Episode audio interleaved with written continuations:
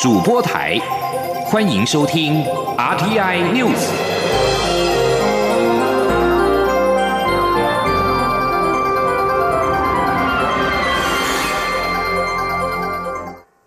各位好，我是主播王玉伟，欢迎收听这节央广主播台提供给您的 RTI News。今天是二零一九年十一月五号，新闻首先带您关注国际焦点。经过七年的谈判，区域全面经济伙伴协定 （RCEP） 十五个成员国在四号宣布完成二十个章节和市场准入的谈判，准备在二零二零年签署。而印度则认为协定内容没有回应印度的忧虑，而不愿意加入。第三十五届东南亚国家协会高峰会以及相关会议，十一月二号到四号在曼谷北郊登场。四号下午登场的是备受瞩目的第三届 RCEP 高峰会，参加者包括了东协十国以及六个贸易对话伙伴国中国、日本、南韩、印度、澳洲和纽西兰的领导人。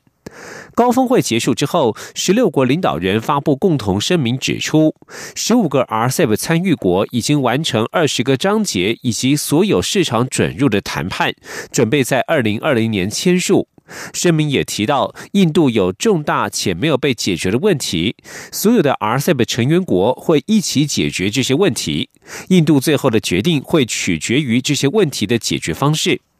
而印度在四号则是宣布，他们不会加入 RCEP。总理莫迪表示，因为对关税的部分有歧义等因素而决定不加入。RCEP 遭遇来自。来度来自印度国内的反弹，不少印度人担心加入 RCEP 之后，将会有大量的低价中国商品进入印度市场，还有来自纽西兰及澳洲的便宜乳制品，会扩大原本就已经很大的贸易逆差，这对中国大力推动的 RCEP 来说是一大打击。继续关注的是两岸焦点。中国国台办四号公布对台二十六条措施，其中包括台湾人可向陆方驻外领馆、使馆寻求领事保护、申请旅行证件等等。陆委会对此表示，陆方利用国人在海外如遇有需紧急救难的协助，或者是证件遗失等紧急情况，以及对在中国大陆的国人核发居住证，刻意塑造在国际法与国内法层面对台湾行使管辖的假象，矮化中华民国主权地位的政治图谋，已经是昭然若揭。中国大陆四号公布的二十六条措施，包括针对台湾企业和台湾民众各十三项政策，主要标榜提供与中国民众同等待遇。而总统府发言人丁允恭对此表示，这是一国两制台湾方案的行动方案。中国意图以此框架台湾，并且成为分化台湾社会、扰乱台湾人心、干预台湾民主选举进行的政治手段。前天记者欧阳梦平的采访报道：中国国台办与国家发改委四号联名推出关于进一步促进两岸经济文化交流合作的若干措施，内含二十六条，其中针对台湾企业、台湾民众各十三条，标榜提供与中国民众同等待遇，并自即日起开始实施。对于这个中国国台办所称的二十六条措施，总统府发言人丁允恭表示，两岸应正向交流、对等互惠，不应该名为会台，实为锁台。这二十六条措施实际上是一国两制台湾方案的行动方案。不论是中国之前推出的对台三十一项措施，或是这次的二十六条措施，都是为了分化台湾、干预台湾的选举。丁允恭说。这二十六条措施，实际上呢，也是一国两制台湾方案的行动方案。中国意图以此框架台湾，也损害台湾人民实质利益。那我们可以发现，三十一项也好，二十六条也罢，从过去的实证检验，它所宣称的效益有限，并没有为台湾人民带来真正的实益，而只是成为分化台湾社会、扰乱台湾人心，也干预台湾民主选举进行的政治手段。丁允恭指出，细究其措施内容，可以发现其所谓会台的矛盾不实。例如，一手号称提供外管协助，一手却打压我国的外交发展；一边宣称欢迎运动员赴中参赛，另一边却在更重要的国际赛事打压台湾，称此为会台，更显得虚假与讽刺。丁允恭也正告中国政府，应该停止对台湾的打压，放弃“一国两制”台湾方案的政治前提，才是两岸发展的正道，也才能真正促进和平稳定，并对两岸人民有真实的注意。中央广播电台记者欧阳梦平在台北采访报道。有关这对台二十六条措施，学者董立文认为实际作用不大，许多措施恐怕会像三十一条一样，看得到吃不到。他指出，中共今年下半年的对台政策基本上都会针对台湾总统大选来作为。此时公布二十六条措施，仍然是大棒与胡萝卜交互运用的两手策略。前段时间以限制陆客自由行、外交战和军事演习对台湾展现扎实的大棒，而越接近选举，就会抛出更多的胡萝卜。董立文表示，在中美贸易战之下，中国大陆今年的经济状况转差，经商就业的吸引力已经下滑。此时若还选择与对岸紧密结合，恐怕需要多加考虑。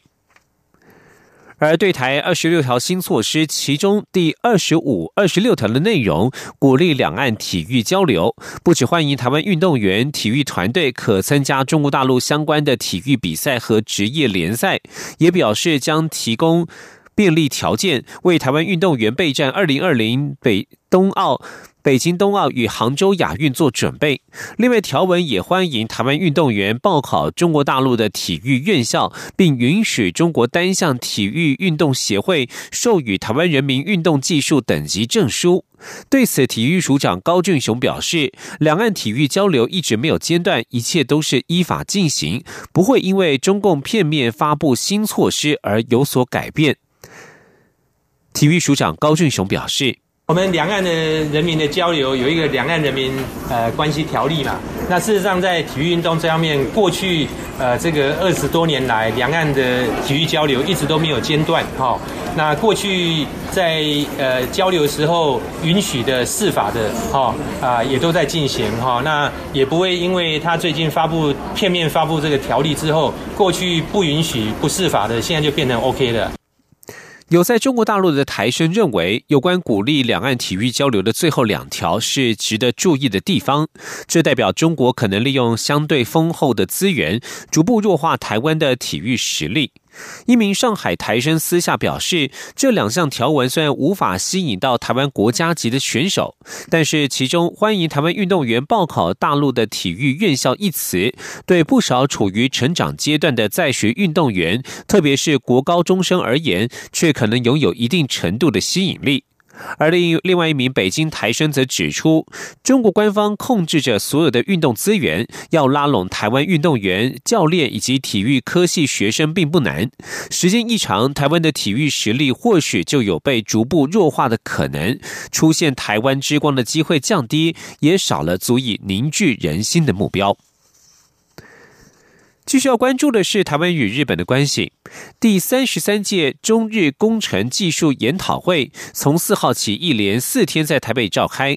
台湾日本关系协会会长邱毅仁也应邀致辞。他指出，台日双方如今能够有如此友好密切的关系，两国工程界的优秀先进持续交流这么长的岁月，功不可没。吉林央网记者吴丽君的采访报道：中日工程技术研讨会四号在福华饭店盛大开幕，蔡英文总统特颁书面贺词致贺，行政院秘书长李梦燕、台湾日本关系协会会长邱毅仁、交通部次长黄玉玲，以及身兼研讨会主任委员的公路总局局长陈彦博，也代表我方向远道而来的贵宾，包括日本台湾交流协会副代表。新野日方总领队黄野银介理事长以及日本工学会会长岸本喜久雄等人表达欢迎之意。中国工程师学会理事长廖庆荣在开幕典礼上表示，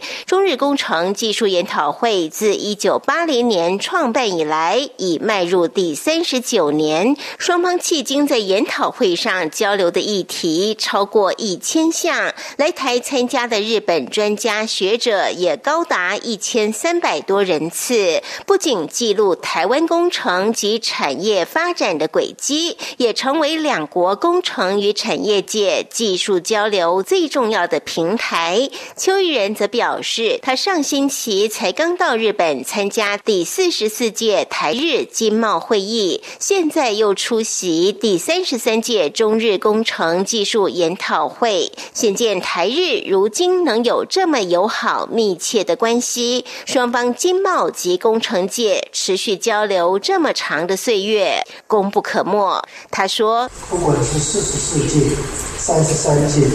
或者是三十九。”这都是相当漫长的岁月，实际上是许许多多两国优秀的先进一点一滴的累积努力，才能够走到今天。台日双方能够有这么密切的关系，有中日工程师研讨会，或者是台日经贸会议这样许许多多的人默默的付出，台日关系不可能走到今天这么友好的状况。陈彦博指出，本届中日工程技术研讨会以“智慧生活，创新未来”为主题，在未来四天的议程中，分别就四十七个议题展开交流，总计六十八位日本专家远道而来，具体展现两国合作的情谊。中央广播电台记者吴丽君在台北采访报道。继续要关注的是性别人权的议题。立新社会福利事业基金会在五号今天将在高雄举办第四届全球妇女庇护安置大会。除了分享妇女庇护安置议题之外，也特别针对香港反送中运动所出现的港警性暴力事件加以声援。他们希望透过共同声援的力量来强化国际关注力道。今天记者肖兆平的采访报道。第四届全球妇女庇护安置大会首度移师到亚洲。并在五号到八号期间于高雄举办。有鉴于香港反送中运动不断传出港警性暴力对待陈抗民众，因此主办会议的立新社会福利事业基金会则规划在六号邀请香港代表分享目前香港的第一线资讯，同时也播放幸存者的证言影片，希望透过各国声援力量，共同反对性暴力。立新基金会执行长季惠荣四号受访表示，民众在抗议过程不分性别都遭到性暴力对待的问题，已经引起国际团体注意。因此，他们会在有跨国代表参加的安置大会上，共同展现声援力量，呼吁国际严肃看待抗争中的性暴力问题。他说：“其实有香港的朋友会在现场，也会来说哈。”但是因为呃，为了他们的安全。所以我们全部声援的人都会一起戴口罩，让他们认不出谁是谁。除了关注香港抗争中的性暴力问题，这次大会也规划在七号举行 “Me Too” 幸存者震撼亚洲社会记者会，将由日本首位现身控诉遭性侵的女性，同时也是自由记者的伊藤诗织，以及在南韩法律界开下 “Me Too” 第一枪的女性检察官徐志贤等人到场，分享身为。性受害者在各自国家的困境，季慧荣说：“因为亚洲的 Me Too 比起欧美不是很安静，而且呃很多的抗很多的 Me Too 出来说了，并没有并没有很大声，而且甚至还被打压，所以。”我们待会从几个角度去谈亚洲的 Me Too。季慧荣表示，安置大会近几年已经累积许多国家参与，近年更有一千四百多人，超过一百个国家人士来到台湾，希望透过全球性的会议，串联更多国际力量，进一步影响各国的国家政策。中央广播电台记者肖兆平采访报道。而在香港形势方面，中国国家主席习近平四号在上海会见香港行政长官林郑月娥，商讨香港在连月爆发反送中抗议之后的情势。路透社引述新华社的电文报道指出，习近平告诉林郑月娥，中央高度信任他，充分肯定他和特区政府团队的工作。习近平表示，目前香港首要任务仍然是止暴制乱，并重申贯彻“一国两制”和香港基本法的方针。而香港警察每天都会召开例行记者会，在四号却因为有记者头戴抗议标语而取消改采脸书直播。根据了解，这些戴头盔的记者分别来自《明报》、香港电台、立场新闻、端传媒、AM 七三零以及独立媒体等等。参与这项行动的香港记者协会执委陈朗生表示，他们行动的目的是希望声援三号被警方无理拘捕的立场新闻特约记者以及浸会大学编委会成员。他们在服装方面要求警方尊重记者的采访工作，并且强调并非示威或抗议。而香港警方在记者会当中表示，十一月四号至天共十一月一号至今，已经拘捕了共三百二十五人。警方还大发牢骚，质疑民众为何不骂暴徒，并且强调香港并非无法律可管之地，远警有权进入商场和小区执法。美国四号正式通知联合国将退出巴黎气候协定，成为至今唯一退出这项协定的国家。美国国务卿蓬佩奥宣布这项消息，这将在一年后生效。他并且重申，川普去年的谈话指出，巴黎气候协定对美国形成了不公平的经济负担。美国总统川普在二零一七年宣布，美国将退出近两百国签署的二零一五年巴黎气候协定。他并且形容全球暖化是一场骗局。这里是中央广播电台。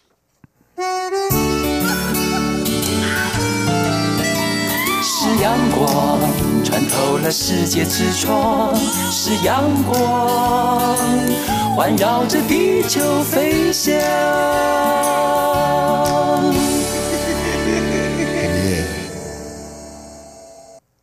各位好，我是主播王玉伟，欢迎继续收听新闻。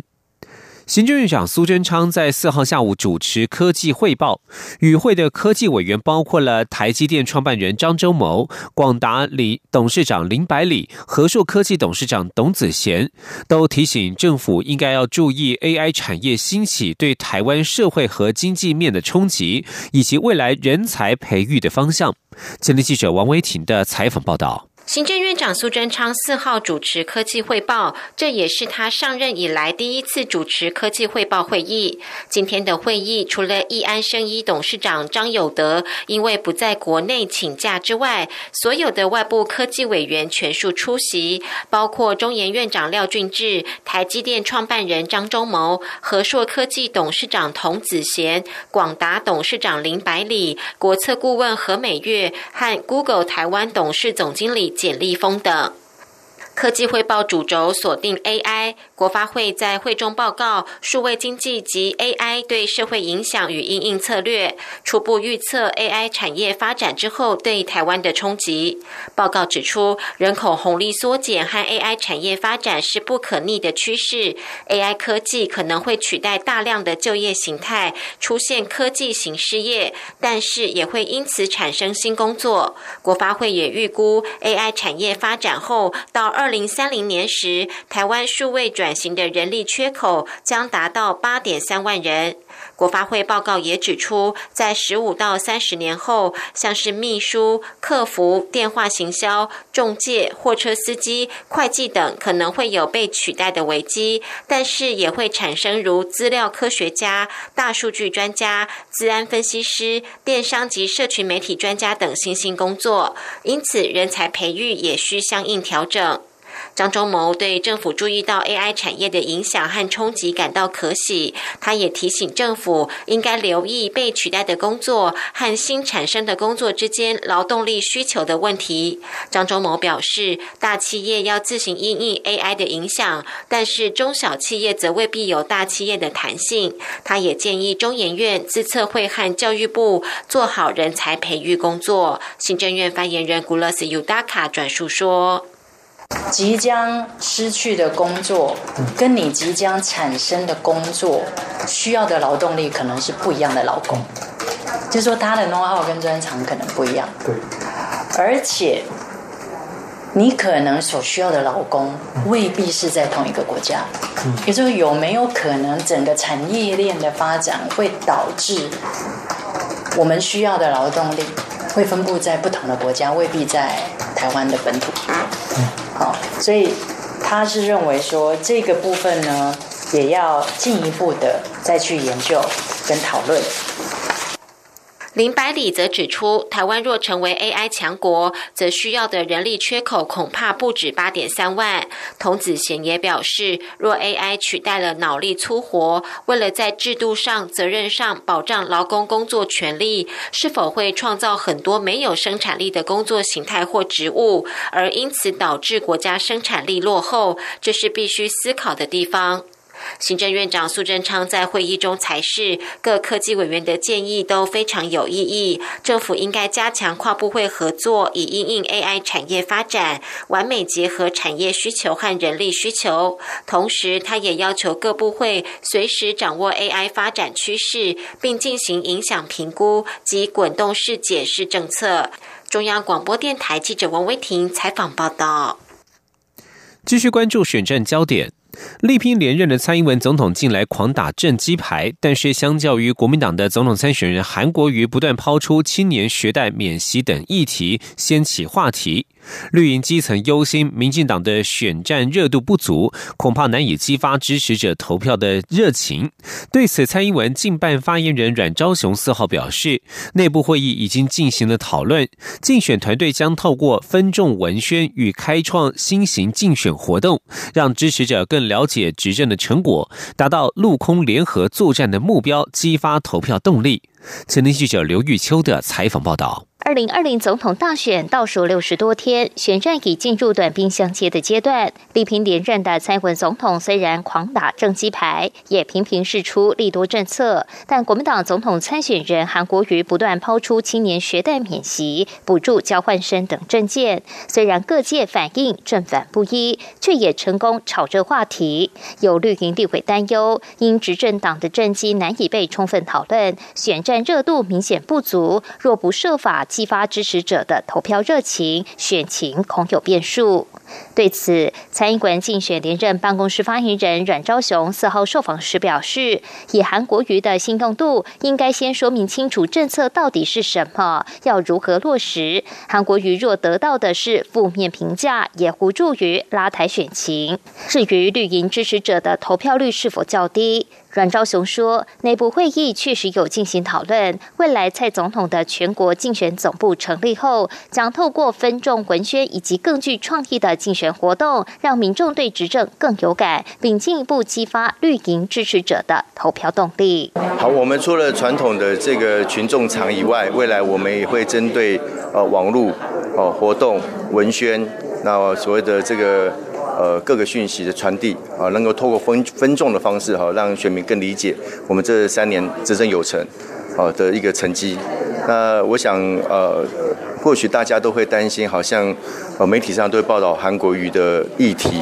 那其实我们认为报道议题你也要看啊，是正评还是负评啊？如果都是负评的话，那其实他也没得分嘛。哦，那我想这部分我们呃选战是动态，我们还是会持续的关注啦。阮兆雄也指出，所谓的分众文宣，就是针对不同产业别有不同的海报设计。例如，机车业诉求油电双赢，产业环保一起赢；电器业则推动家电节能补助，观光产业则是着重扩大国内旅游市场的补助等，让政绩更深入各行各业。而对于未来造势活动的规划，蔡总统竞选办公室指出，竞选团队早已启动专案规划，并针对六都因地制宜规划特色活动，包括透过社群整合、强化数位作战，并透过与各县市竞总干部联合会议，在兼顾传统动员的需求下，开创新型竞选活动，达成复合式效益与陆空联合作战的目标。阮昭雄说，蔡阵营会持续关注选情动态，但目前相关的选举活动规划一切依照节奏进行，并未做特别的调整。中广电台记者刘秋采访报道。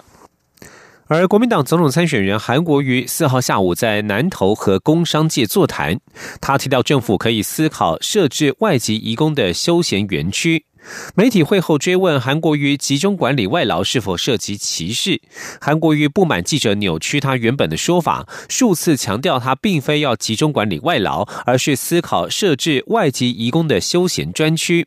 韩国瑜表示非常欢迎媒体采访报道，但是希望不要扭曲他的说法。前天记者王维婷的采访报道。高雄市长韩国瑜的倾听之旅四号来到南投，他下午与工商界座谈，听取地方对产业发展的建议。业者在座谈会上提到外劳管理问题，建议政府提供外籍移工休闲园区。韩国瑜回应，目前许多外籍移工休假时都集中在交通要冲活动或聚会，他们假日需要休闲场所，这部分政府可以研究思考。韩国瑜会后接受媒体联访时，有记者追问韩国瑜集中管理外劳是否有歧视的嫌疑。韩国瑜不满说法被扭曲，反问：“我有说集中管理吗？”表示提问媒体完全扭曲他的原意，强调他的说法是政府可以思考设置外籍移工休闲专区。韩国瑜说。我们把话讲清，我们把话讲清楚。你完全故意扭曲我的问题，我不知道是哪一个媒体的。我是三立新闻。哦，你是三立，难怪啊。故意扭曲。你完全扭曲，因为我在讲休闲，我在讲休闲。如果外籍移工需要一些休闲区，政府可以去思考。麻烦你重复我的讲话，休闲好吗？重复一遍好吗？休闲，你讲一遍好吗？市长，市长想休闲。市长想请教一下，有一完全在扭曲。媒体报道指出，韩国瑜阵营内部的民调显示，与蔡英文总统的差距拉近，两人的民调只差六个百分点。对此，韩国瑜没有正面回应，表示不要泄露国防机密。他说，民进党好像对民调很有兴趣，认为得民调者得天下，但是得民心者才得天下。只要替老百姓谋求好生活，选票自然就会来。每天盯着民调数字不健康。另外，韩国瑜提出的学贷政策引发质疑。他今天表示，应该要高度信任下一代的年轻人，他们并不会拿自己的信用开玩笑。教育部忧心学生会拿学贷套利，这完全是贬低年轻人。教育部应该收回这样的说法。韩国瑜表示，政府在全台湾浪费性的巨额投资蚊子馆。他说：“是养蚊子重要，还是养孩子重要？应该要投资下一代。”中央广播电台记者王威婷采访报道。法务部矫正署在四号核准前总统陈水扁第二十次的保外就医展延申请，期限到明年的二月四号。台中监狱表示，陈水扁仍需遵守相关规定，若有重大违规，仍可报请废止保外就医的许可。台中监狱副典狱长戴明伟表示，依据医疗团队出具的诊断书以及医疗报告，认定陈水扁病情未改善，且符合保外医治展延的要件。陈水扁今年九月出席九零八台湾国募款参会时，不仅上台致辞，还为一边一国行动党拉票，事后引发轩然大波。戴明伟表示，陈水扁应遵守保外医治受刑人管理规则，切勿逾越相关规定。若有重大违规，尽管病情未见改善，仍可报请废止保外医治许可。继续关心国际消息。英国国会在四号选出了工党籍议员霍伊尔为下议院新任议长，取代贝尔考的遗缺。在英国脱欧进程当中，贝尔考扮演了重大且争议性的角色。霍伊尔是具有二十二年资历的工党籍议员，自二零一零年开始担任副议长。四号，他在下议院经过四轮的选举，击败六名对手，赢得下议院五百四十名出席议员当中的三百二十五人支持，脱颖而出。据将焦点转到日本，登记为世界遗产的日本岐阜县白川村的白川乡，四号下午。观光客用的停车场两栋小屋发生火灾，所幸没有人受伤，而且没有延烧到一川之隔的河长构造聚落的建筑物。日本放送协会 NHK 报道，四号下午将近三点，台湾时间下午两点，白川乡观光客客用停车场的小屋起火，火势大约在一个半小时之后熄灭。这场火灾没有人受伤，也没有延烧到一川之隔的河长村。而四号是日本民众放三天连假的最后一天，发生火灾当时，附近的观光巴士或汽车上有许多乘客，顿时感到相当的惊慌。警消单位正在调查起火原因。河长村当地的观光协会表示，有鉴于日前冲绳县世界遗产首里城发生大火，村公所透过广播呼吁民众注意火灾。而在今昨天发生了这起火灾，令当地的民众也感到相当的惊吓。